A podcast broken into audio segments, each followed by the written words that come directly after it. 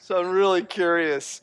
You know, it's amazing how two sisters that, are they really from the gene, same gene pool? They can be so different. So, how many Marys do we have here who are more relational, less task oriented? I'm just curious. Uh, yeah, how many Marthas do we have here? You're the one getting stuff done. Yeah, you're getting stuff done. Well, both of us types here have to learn how to love in a way that reflects a, a vibrant faith. And that's what we're going to talk about today in this, uh, I think now fifth installment of Letter from a Skeptic. James at one time said, Hey, brother, cool it. this is crazy, this Messiah talk. And then he became the leader of the resurrection movement in Jerusalem, the very city that Jesus had, his brother had been killed, what changed him?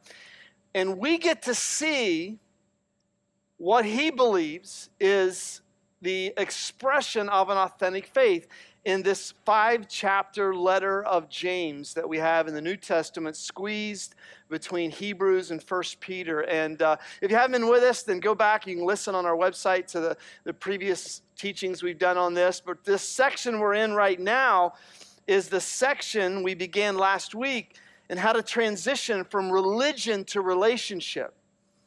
How to transition from a religion that is more automated to a relationship that is vibrant. And we come today to the section that ends with this verse. Look at this verse in James 2:26. It says, "As the body without the spirit is dead, so faith without deeds is dead." It's not a real faith. And the word there for spirit is the Greek word pneuma, from which we get the word pneumatic, air, breath. And he says it's, it's a, a lifeless entity, this faith that has no action to it. Now, I think of Scripture, when I read Scripture to memorize it, to remember it, I think of it in terms of pictures. So when I read that, naturally, I think of inflatables, don't you? Which is really interesting in light of this week because China is really into inflatables, aren't they? Did you know that, that China is into weather inflatables like they are? Yeah, just just a weather thing.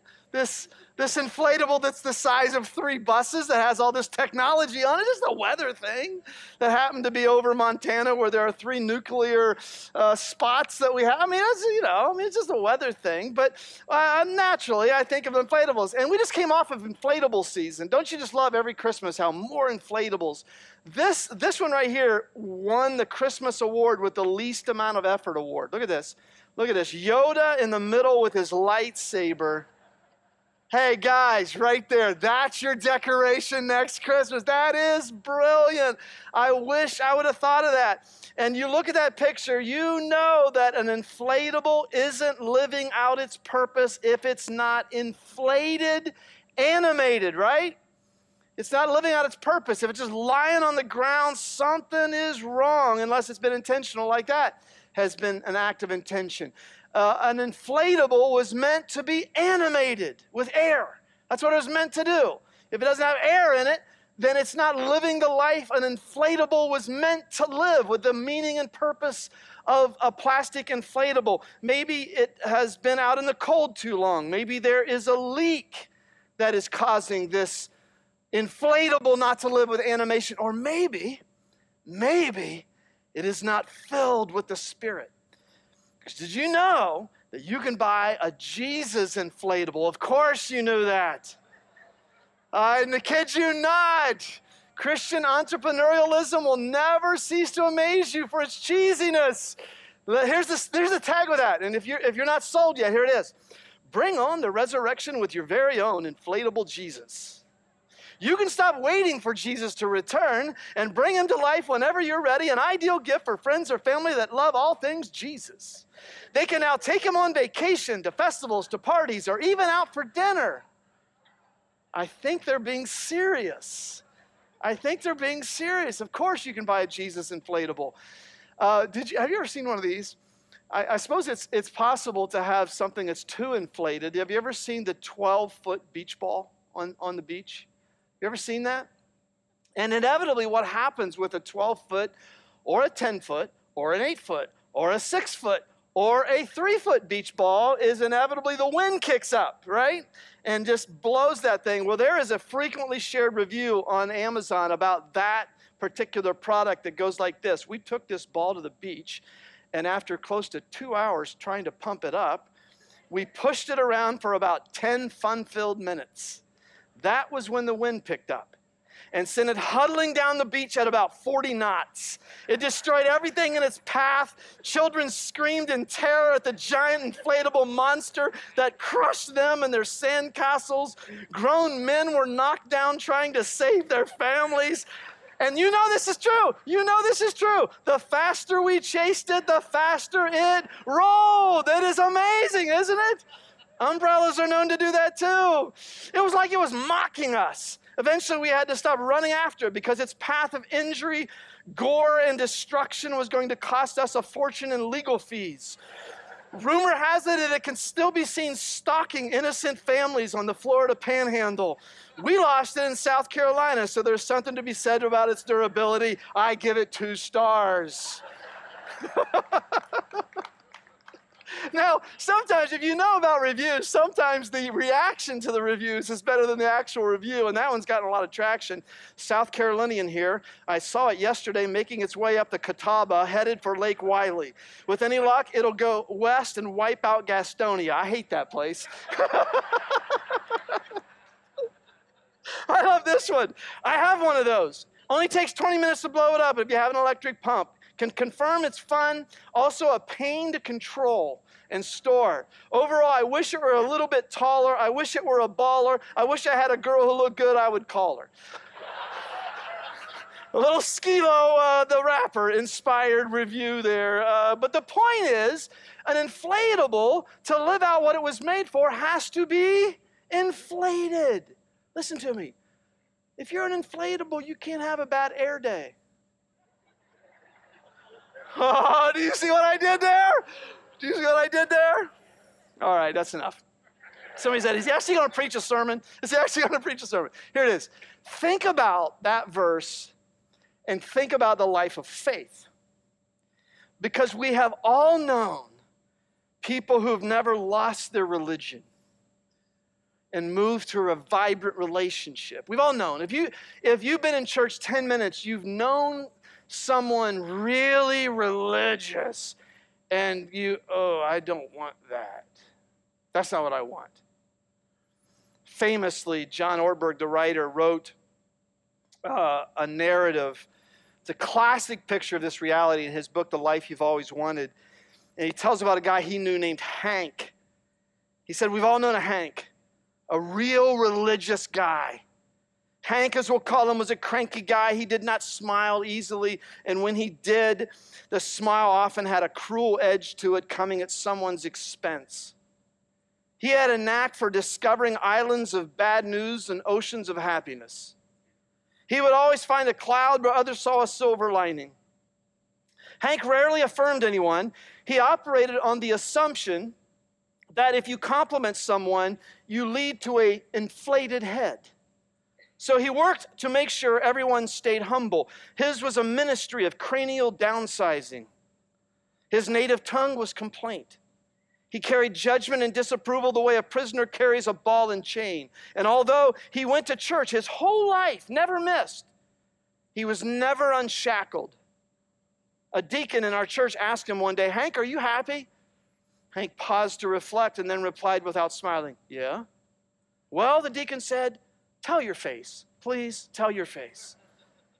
But so far as anybody knows, Hank's face never did find out that Hank was happy. Sometimes Hank's joylessness ended in comedy, but more often it produced sadness. His children did not know him. His son had a wonderful story about how he met his wife at a dance, but he never told his father, Hank, because Hank did not approve of dancing. Hank could not effectively love his wife or his children or people outside his family.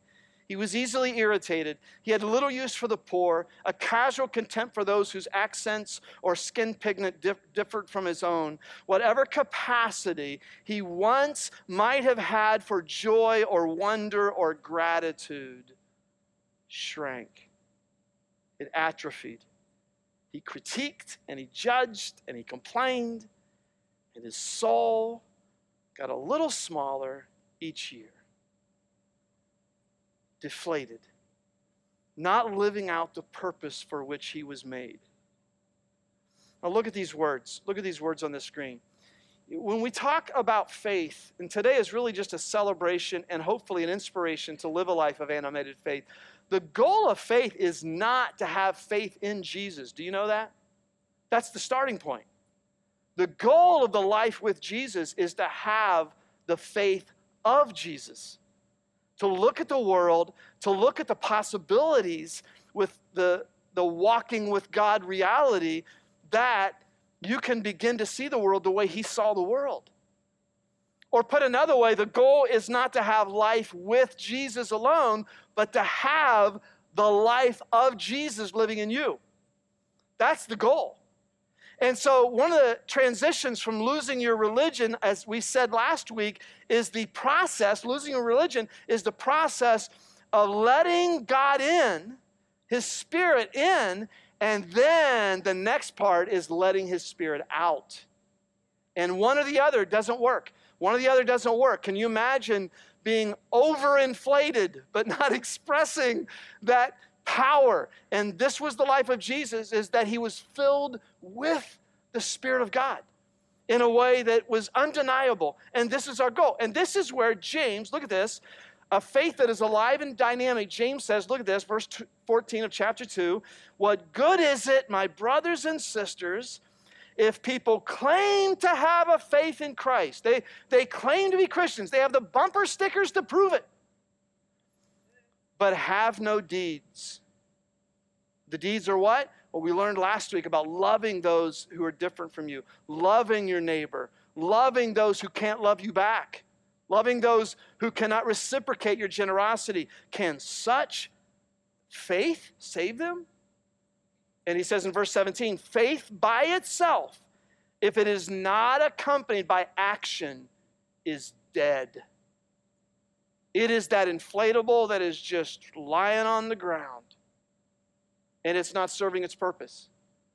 You see, faith alone is what saves us. What integrates our relationship with God, initiates and integrates our relationship with God, is faith. Our, our, our connection to God was broken by a lack of faith. That's, that's how humanity entered into faithlessness and a disconnection from God is Adam and Eve did not trust the Creator. And the only way that relationship gets reinitiated and integrated is we trust. We say, I have faith in you. I put my trust in you. That's what initiates the saving relationship that regenerates a human being. But look at this faith that saves is never alone. It's never alone. The evidence of faith, Jesus said, by their fruit you'll know them.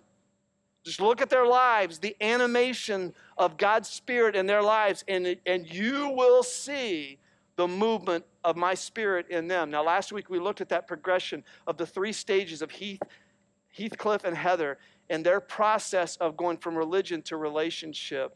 Let's look today in James at what it looks like when you're animated with God's Spirit, what a real faith looks like.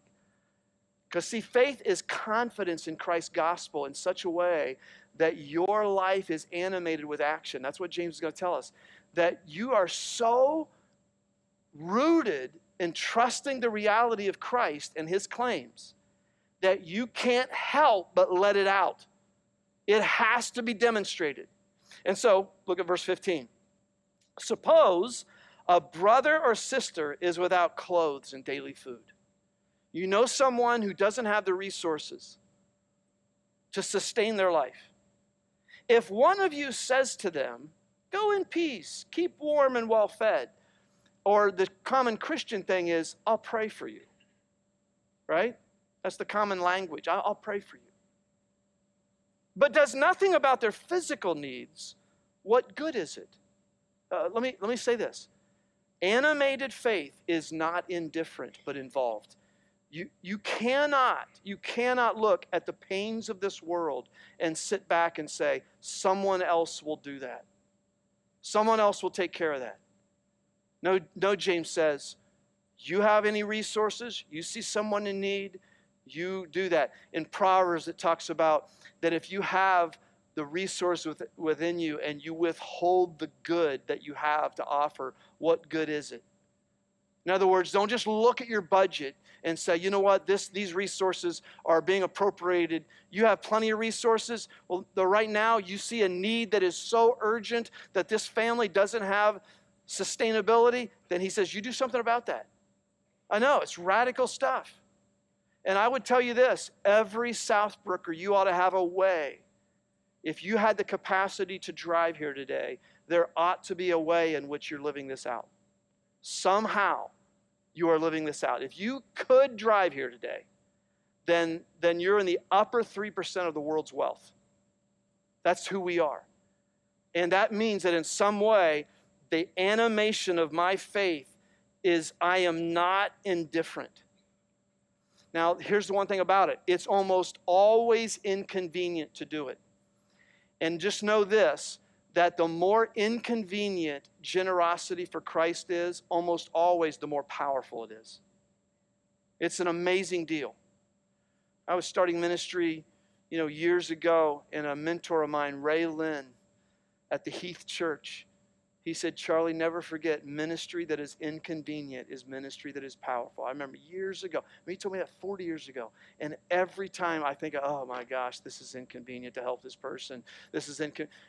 I always remember that. James says it is not indifferent. That's one of the things you'll notice about a person whose faith is animated with God's Spirit. Look at verse 18. But someone will say, You have faith, I have deeds.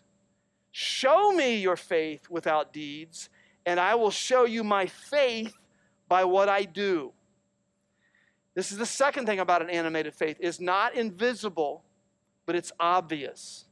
Now, Jesus got into this, and we see often with James that what he says are things that his brother said. So much of the book of James is the Sermon on the Mount. And this is one of the things Jesus said is that a faith that is vibrant will be noticed. It doesn't live to be noticed. That's not its reward, but it will be noticed. Remember these famous words, Matthew 5 14? The word for show in verse 18 means to bring to light. And Jesus said, You are the light of the world. He's saying, You, y'all, is if you're from Georgia, is how you'd say it, y'all. A city on a hill cannot be hidden. It, the, uh, the, it's an imperative. It must not. It's imperative that a, in a dark ta- a dark city, someone who has the light has to shine the light. Neither do people light a lamp and put it under a bowl. Instead, they put it on its stand, and it gives light to everyone in the house. In the same way, let your light shine. Let your resources shine before men that they may see your good deeds and praise your Father in heaven. That you live in such a way that they go, There's something different about you. What is it that makes you tick? That's the goal. You don't have to go around spouting your achievements for Jesus. It begins to display itself, James says. Here's another one. Look at verse 18 again. He says, You're a monotheist? You believe there's one God? Good. You're in good company. Even the demons are monotheists. They believe in God and shudder. Look at this. Animated faith is not just intellectual, but from the soul. This is very important because, as you know, around here, we really believe, actually, on Easter, we're starting a series on the intellectual reasons for our faith. That, that our faith has an intellectual basis that is just, whoa, it's stunning. It's the kind of evidence that led the brother of Jesus, James, to go from a skeptic to someone who would eventually be martyred for his belief in the resurrection. But it can't stay there, can it? The more left brained you are, the more your faith tends to stay on the left side of your brain. You tend to keep it more factual. It's code to you, it's right and wrongs, it's a system of ethics. And, and that's not a bad place to be, but it can't stay there. I would almost tell you for certain that Hank was a left brain dominant individual. And I know some of us are more right brain and we tend to be more emotional and we need the intellectual basis for our faith. But I see far too many Christ followers who know they believe the right things. They can check the theological boxes. You almost get the sense from them that heaven to get in someday is going to be a theological quiz and they've got all the right answers. You ever know someone like that? And James says, So what? The demons can they, they can pass the quiz. They, they, they know there's a God. They know there's a creator. And they shudder about it. It's so real to them. But an animated faith, living out who you were meant to be in Christ, it, it, it reaches the soul. The soul is that indefinable part of you that makes you you, that is regenerated by God's Spirit. It gets redone. I was talking in our small group this week, we were talking about the fact that, you know, in Galatians chapter 2, the Apostle Paul said, he said, I have been crucified with Christ, and I no longer live, but Christ lives in me. In the life I live in the body, I live by faith in the Son of God who loved me and gave himself for me. And we were talking about the fact that a lot of us can go back every time I've gone back to my high school for a reunion or for some alumni event. Part of the value of that is I walk those halls, and that person who used to walk those halls is dead. He's dead. And there's something different living in me because that person would have been a selfish old SOB. That's what that person was on the on the track to be a son of a Baptist, right? Son of a Baptist. Uh, that yeah. And and that's not the case anymore. That's why those of us who live out this animated faith, we know it's not us, right? Am I right? We know it's not us. There's some reality that has taken hold of our soul. There's uh, the most famous story Jesus ever told is the, the prodigal son. The second famous story that Jesus ever told is this when a man was going down from Jerusalem to Jericho, when he fell into the hands of robbers, they stripped him of his clothes, beat him, went away, leaving him half dead. A priest, a very religious guy, happened to be going down the same road. And when he saw the man, he passed by on the other side. I wonder if James was thinking about this when he wrote this section. So to a Levite who worked at a church, basically, when he came to the place and saw him, passed by on the other side. But a Samaritan, in our language, every time you see Samaritan, think of this, think of this. A Muslim. That's the equivalent of the Muslim. The Muslim, as he traveled, came to where the man was.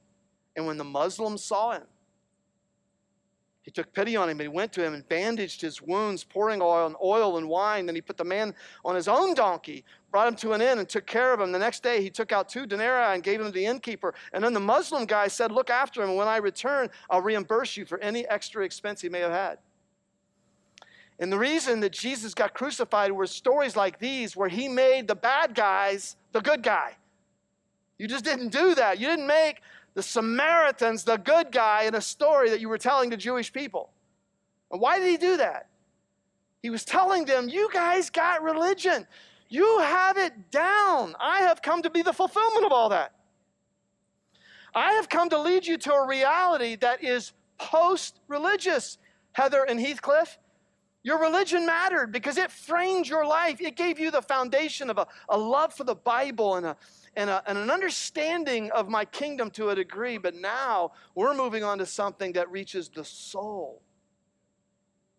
And this, we would call today, if we were telling the story, I think if Jesus were telling the story here, he would say it was this Muslim guy who was more compassionate than the two Christian dudes. What's up with this story? What's up with this? And if that makes you a little uncomfortable, like insert your person here. That Democrat was the one who was the good person in this story. That Republican was the good. Well, you know, whatever would have rocked your world, he would have said it.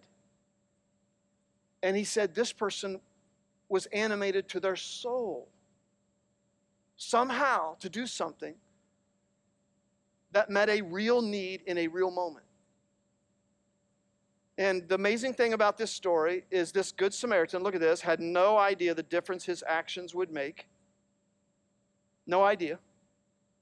Lest you think, high school students, lest you think your life has no purpose, you would be amazed if you would live the role of the Good Samaritan. How difference making your actions would be in your high school. You would be amazed. Because every time, every time someone says yes to a nudging from God to do something compassionate, the world changes a little bit, just a little bit, just a little bit. It does. And this guy didn't think, hey, if I do this great thing for this guy, they'll name hospitals after me someday. That's not what he did. It was just a movement, an animation of his soul. Look what James says. Then he goes on a rant. I love this. Verse 20. You foolish person. he's talking to people who that day didn't quite get it. They were more religious than relational. Do you want evidence that faith without deeds is useless? Let's look at two, two famous people from our heritage. Was not our father Abraham considered righteous for what he did when he offered his son Isaac on the altar? Genesis chapter 22. You see that his faith and his actions were working together, and his faith was made complete by what he did. And the scripture was fulfilled that says, Abraham believed God and it was credited to him as righteousness. That God, when he sees a person who says, I trust your work in my life so much to the degree that I'm willing to, to act it out, then God says, boom, now we're on to something. And he was called God's friend. And you see what a person, that a person is considered righteous by what they do and not by faith alone. Faith that saves is faith that's not alone. Look at this, verse 25. Whoa, this is scandalous. In the same way, was not even Rahab the prostitute, who, by the way, is in the genealogy of Jesus, considered righteous for what she did, Joshua chapter 2, when she gave lodging to the spies and sent them off in a different direction. As the body without the spirit is dead, so faith without deeds is dead. Is there someone within your periphery that maybe right now God's saying, you know who he's talking about? And you need to leave here today and you need to go meet that need. Just, just to animate your faith. Because sometimes God moves in us and we're so full of his spirit that we just can't help ourselves. Sometimes we just fake it till we make it.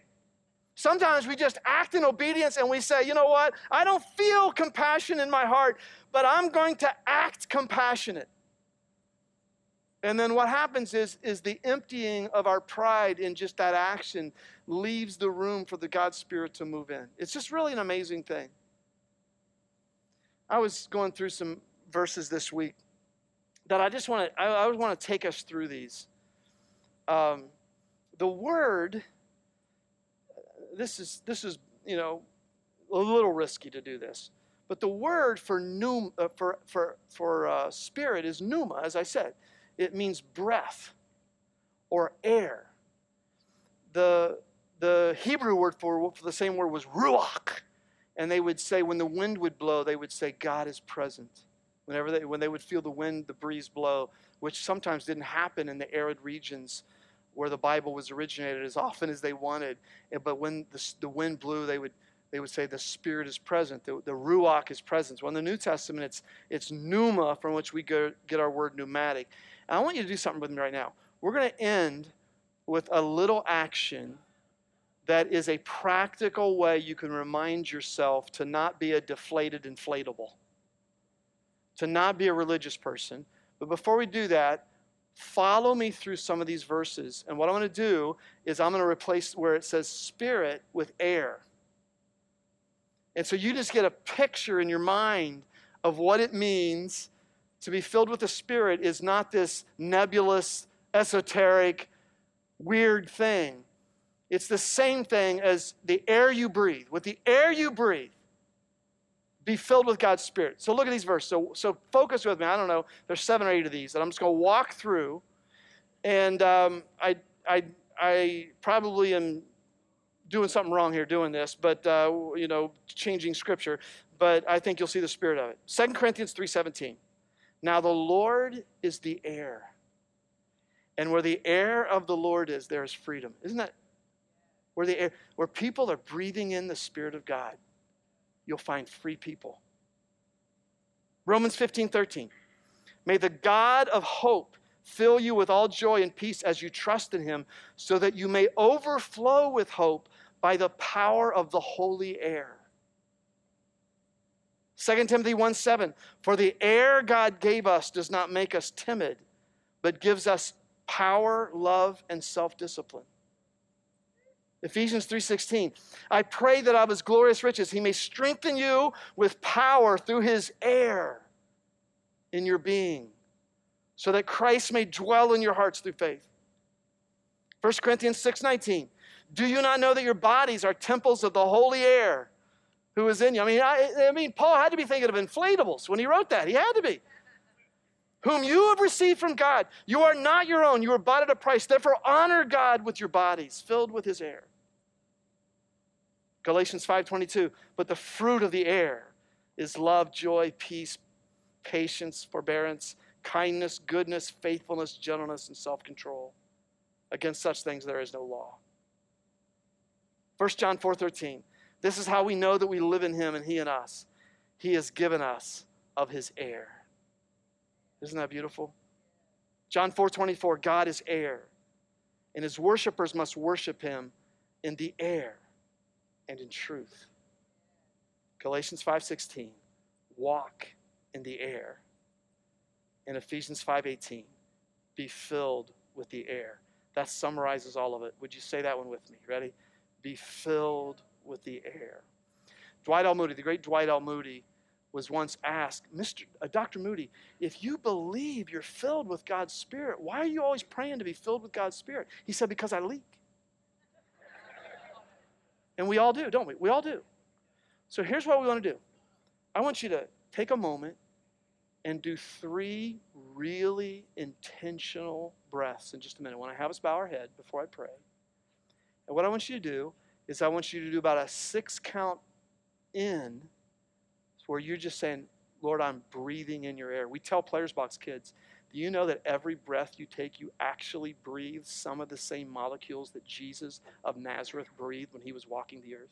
Do you know that? Just get intentional about that. Say, Jesus, I want all your molecules. Man, I want, I want every molecule yours that I can get.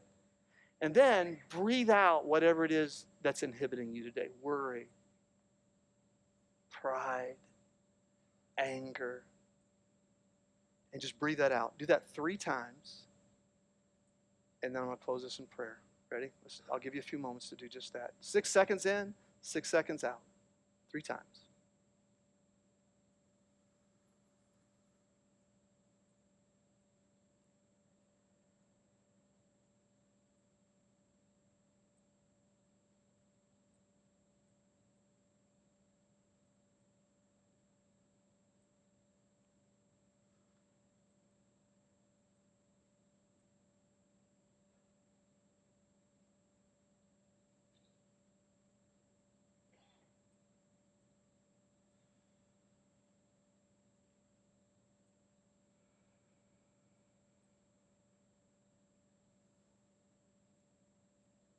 Lord, your word tells us that when Jesus came into the room after resurrection, he breathed on them.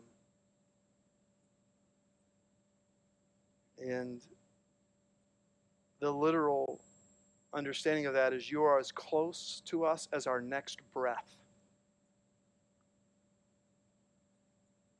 And I think I think the reason that all of us are Southbrookers are is because we don't want a dead, flat, religious experience. We want an animated, full of life, filled with the holy air life. Our goal is not just to have life with Jesus, we want to have the life of Jesus living in us. Amen? That's what we want. Because the world is waiting for the children of God to be revealed. That's what your word says. It's waiting for people who have gone beyond religion to a reality that is so deep. It's not that they're weird, they just live out holy breath. They are alive. And that's a faith that is worth every one of us in our lives. And sometimes it's just as simple as every day I make sure I get intentional. Every breath I take, I just stop sometime during my day and I just get real intentional and say, okay, Lord, right now I'm breathing you in. and I'm breathing out my sin. I'm breathing out my pride. I'm breathing out my anger. I'm breathing out my anxiety. I'm breathing out my worry. I just give that to you. And give every, every molecule of yours that you can spare. Because you have promised this to those of us who want it. To those of us who say, I want to be filled with the holy air. You promise to deliver. Thank you for being present. Thank you for giving us the capability to walk in the air, to be filled with the air, because that's a life worth living. In Jesus, all of Southbrook prayed, and everybody said, Amen. We'll see you next week.